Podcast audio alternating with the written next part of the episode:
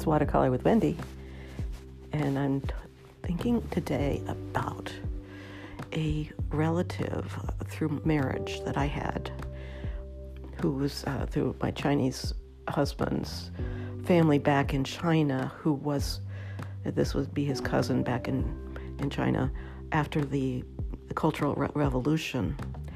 And he was put, because he was part of the aristocracy, was put in a prison camp of sorts this is somebody who's about my age, a little bit older, and he was stuck there for some years, and he was an artist, and uh, or he, I don't know if he had been an artist before that, but he was stuck there with very little uh, equipment to do art, but he had a tiny little stub of a pencil.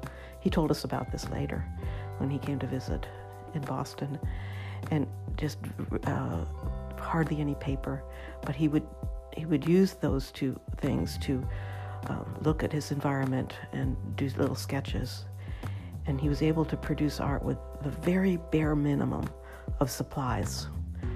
And then later, when he was released and then eventually moved to this country, he was able to develop his art and became a very well known artist in the LA area and distinctive style using uh, very large canvases.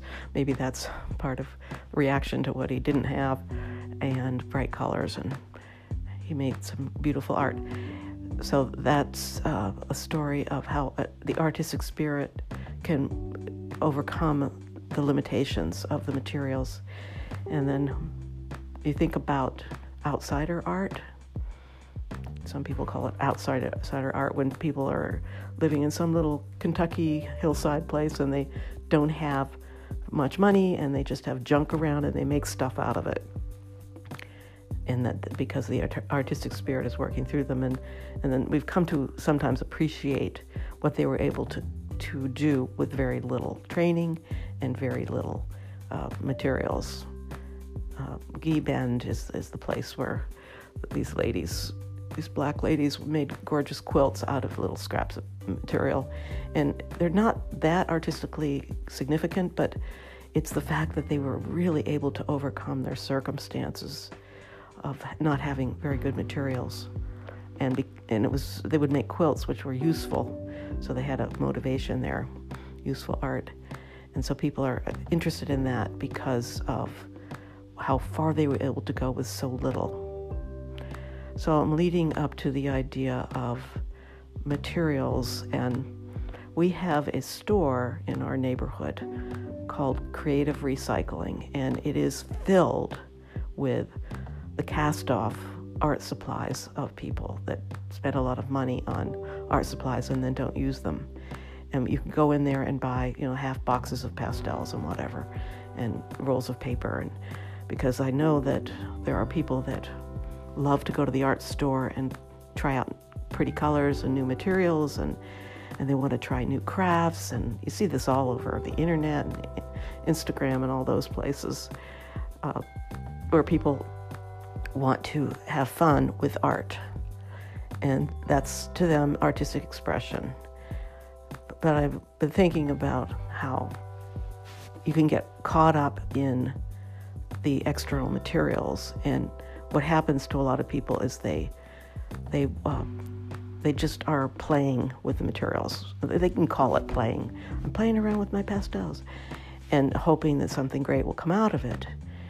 But they don't have a criteria for what would be great because they're not in any kind of environment where someone's going to tell them how to use opposite colors or something like that.